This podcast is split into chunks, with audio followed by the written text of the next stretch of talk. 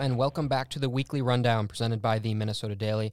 I'm your host, Paul Hodowanik, the sports editor of the Minnesota Daily, and we are back to talking football today.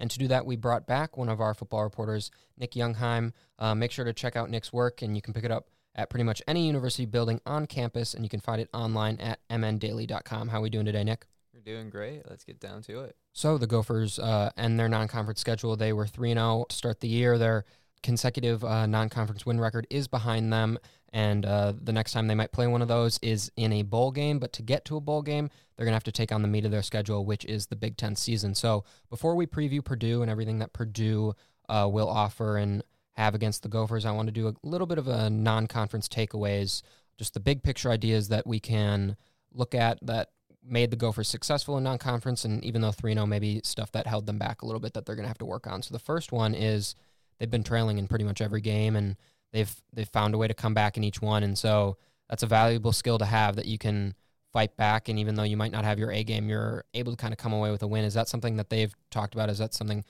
PJ Fleck has highlighted that this team has been doing really well at?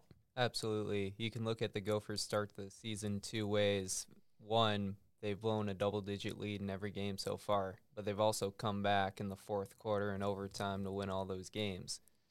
So PJ Fleck has talked about taking out the positives, being 3 and 0. That's where the team wanted to be, but he also says you have to consider how the team is playing because at this point in the season, wins and losses don't necessarily tell the whole picture. You have to look at how the team has been playing, and right now it's been pretty inconsistent, but they are definitely satisfied to be undefeated. Yeah, let's start with one of those inconsistency inconsistent inconsistencies, sorry, and that's running the ball. Um, some, some, drives they look like they're lost. The offensive line can't block anyone, and then towards the end of games, sometimes they've got it going. It's a little, it's a little puzzling, and considering the fact that most of the offensive linemen are returning from last year, a lot of their running backs are returning last year, healthy running backs this year. So, why do you think their run offense has been inconsistent? What is, what do they need to work on going into Big Ten play? Well, definitely with the offensive line. I think that's the main thing. With the running backs, you know what you've been getting, but Coach Fleck has talked about that even though they have a lot of promising talent on the offensive line, they do still have some young guys. And even though those young guys have experience, they're still learning. Looking at the right side of the offensive line, Daniel Faalele is only in his third or fourth year of actually playing football. And then Curtis Dunlap Jr., he played last year a little bit as a freshman, but this is his first time getting – full reps, playing the whole game and starting. And so he's still learning the system a little bit too, and that's the right side of your offensive line where you usually want to be running behind. So there have been times when the offensive line has looked good. You can look at Rodney Smith's performance in the second half against South Dakota State, that last fourth quarter drive where the Gophers scored. He had a nice drive there, and then before he left last, not last week, in Georgia Southern game two weeks ago, he had over five yards of carry before he had to leave with the injury. Yeah, and those injuries are something that has plagued uh, the backfield a little bit, but it sounds like with the bye week, Smith will be back. Ibrahim sounds like he'll be back, and then Shannon Brooks, who they haven't had since last year, sounds like he's going to be back. Have have they discussed who they believe will be available? Who's going to get the majority of the carries at all, or is it? Do we think it's going to be that running back by committee that we've seen throughout the start of the year so far? PJ Fleck has talked about wanting to get all his running backs involved, saying how they all bring a little something to the table. So I think as the season goes on, we're going to continue to see everybody that full complement of backs trying to work as many of them in as possible. But they can also roll with whoever's having a good game. But they have talked a lot about Shannon Brooks coming back. They expect him as well as Ibrahim and Smith to be available for this game. So it looks like those three should all be good to go. Yeah, and one thing if they can get those guys going, then the two-headed receiving monster that the Gophers have seemed to get to have the at the start of the year, Rashod Bateman and Tyler Johnson, that that's only going to make them better. Um, if the running game is working, that's going to open up some holes. The linebackers will come in on the play, bite on the play action, and those guys will be open in the in the middle of the field. And that's one of my other takeaways is those two guys, how well they've been playing. Bateman, it was he he had the first two games of the season, did really well, and then they finally got a found a way to get Tyler Johnson involved, and you saw what happened three touchdowns. So, my question is, how do they work in tandem together? What do they say about each other? What do the uh, flex say about them and how they are able to work together to just give troubles to offenses? Well, in general, it's never a bad thing to have a lot of depth at the skill position. the more guys you have who can potentially be dangerous with the ball, the more the defense has to worry about. So right now, I think the Gophers and Coach Fleck are really happy about the depth they have at all those positions. They feel like they have a plan where they can get everybody involved and everyone can be productive in the offense. And defenses, opposing defenses, can't get too comfortable either guarding the run or guarding the pass because there are people in both facets who can have big games and be productive. Exactly. So those will all be keys that we'll be looking at as they head into Big Ten play. And their their first opponent is Purdue, the Purdue Boilermakers. They will go on the road to West Lafayette this week to play Purdue.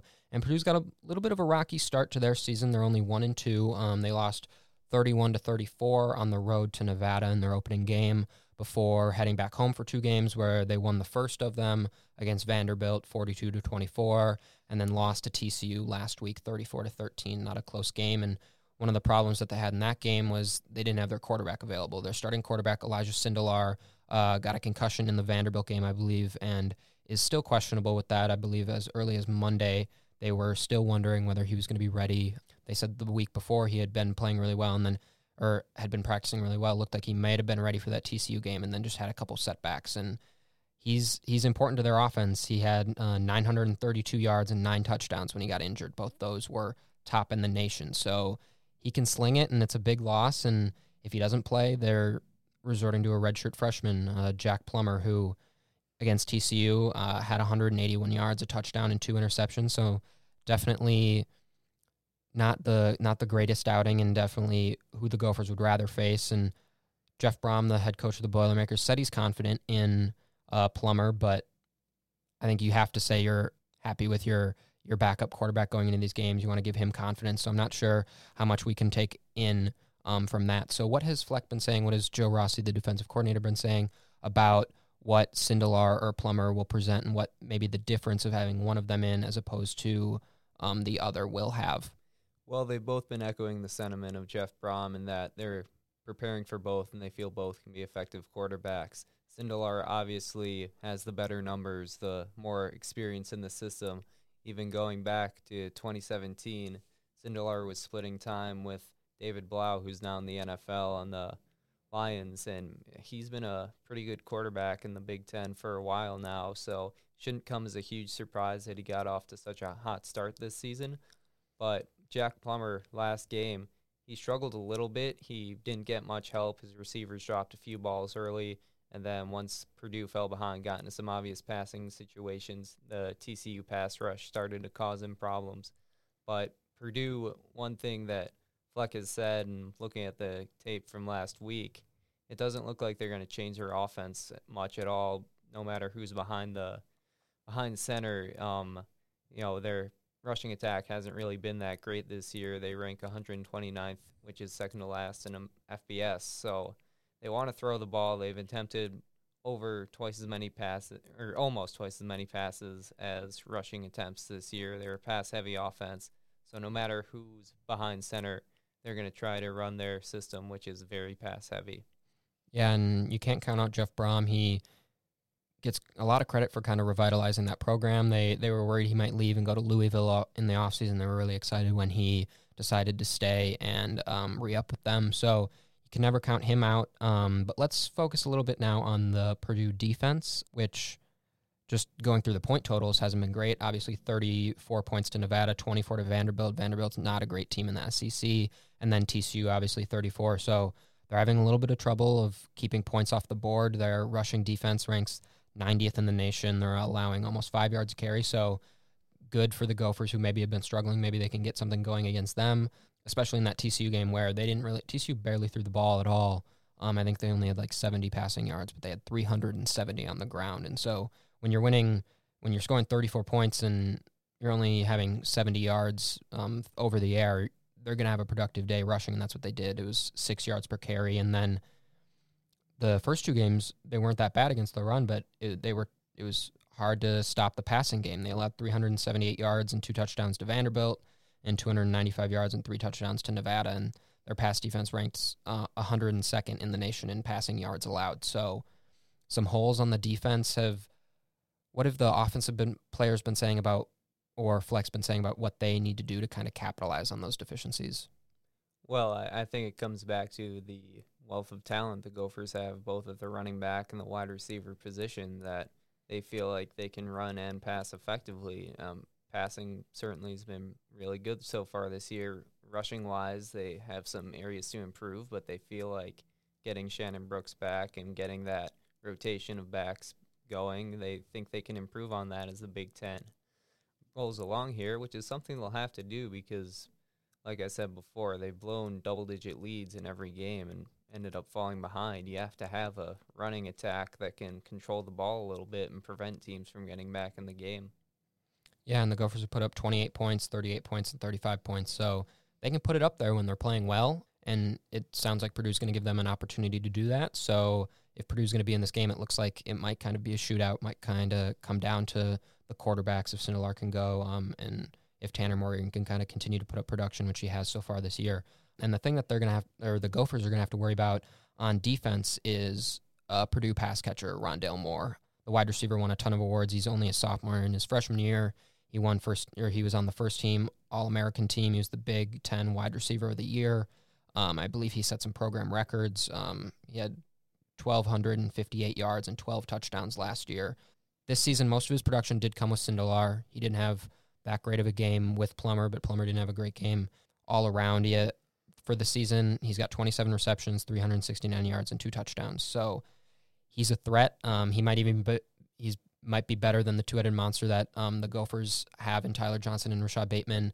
What is Rossi? What have the cornerbacks highlighted when they're talking about how to stop Rondale Moore? Yeah, Rondale Moore is a huge challenge. You definitely have to watch out when number four on Purdue has the ball. So those records he sent set last year, over 2,200 yards, um, all-purpose. That was a program record, the first consensus All-American in Big Ten history as a freshman, first freshman to accomplish that. So the Gophers, Rossi and the defensive backs have talked about trying to contain him when he's in space. He's a really tough guy to stop when he has the ball in his hands. He can break tackles. He has a lot of speed. He can make defenders miss. Really, once he gets the ball in his hands, heading downfield, he can make one cut and take the ball to the end zone from anywhere. So that's the main thing they're focusing on. Coach Fleck said that it's really hard to limit his touches because they get him going in so many ways. In addition to passing the ball. They'll get him going on reverses and jet sweeps. He'll return kicks. So he's going to have the ball in his hands at some point. Had a pretty good game against the Gophers last year. Had eight catches, only 76 yards, and a touchdown that was not very far out, but still a threat in the red zone too. So all around, he's a very complete receiver, and he he'll definitely be the guy that the Gophers defense is keying in on. Yeah, and special teams will be big too because if he is returning those punts, if he's returning kicks, the Gophers, I know there have been a couple called back because of penalties, but they have looked like maybe their uh, their special teams are a little bit susceptible to a return coming back. So it'll be interesting to see if they kick at him, if they kick away from him, and how that works. And that's going to be one of the big takeaways of the game. Do you have any other big takeaways that you see the Gophers will need to do to capitalize and get out of West Lafayette with a win? Yeah, there are a couple of things. So defensively, the Gophers are going to have to do a little better on first down. That's been a struggle. They've allowed some big chunk plays. So they've been able to get off the field once they've forced opponents into third down situations. Problem has been on those early downs is when opponents have really hurt the Gophers. And then also the Gophers offensively, they've been pretty efficient picking up third downs. Um, saw a stat this morning from Andy Greder from the Pioneer Press. Tanner Morgan on third down, he has the second highest quarterback ranking in the nation, quarterback rating in the nation. So I think that those are going to be some of the keys that the Gophers will focus on keeping up.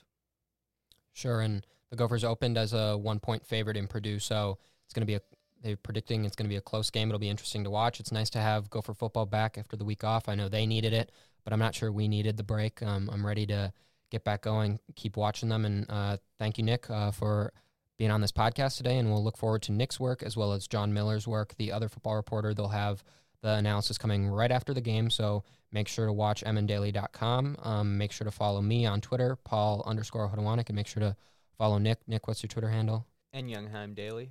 Awesome. Well, thank you, Nick. Thank you.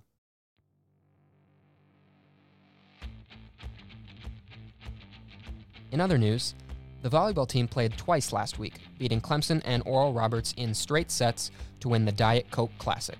The women head into the Big Ten schedule at 6 and 2 and play Indiana and Purdue at home and Iowa on the road in the next week.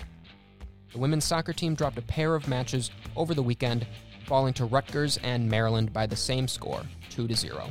Their record now sits at 1 7 and 2, and they take on Penn State and Ohio State at home this weekend. The cross country teams are finally about to return to action after a three week hiatus. They host the Roy Griak Invitational on Saturday at Les Bolstad Golf Course in St. Paul. Make sure to check out our extensive coverage of the meet online at mndaily.com. We have previews going um, from our great reporter, Brendan O'Brien, and we will have all the reaction after the race as well. Winter sports are beginning to rev up, and the first one to get going in the regular season is the women's hockey team. After they won a pair of exhibition games against the Toronto Arrows and the Minnesota Whitecaps, they are now at home and will be playing Colgate on Friday and Saturday night. That's all we have for you today. We'll be back again next week to give you the weekly rundown on all things Gopher sports. Don't forget to share, subscribe, and review. We'll see everyone next week.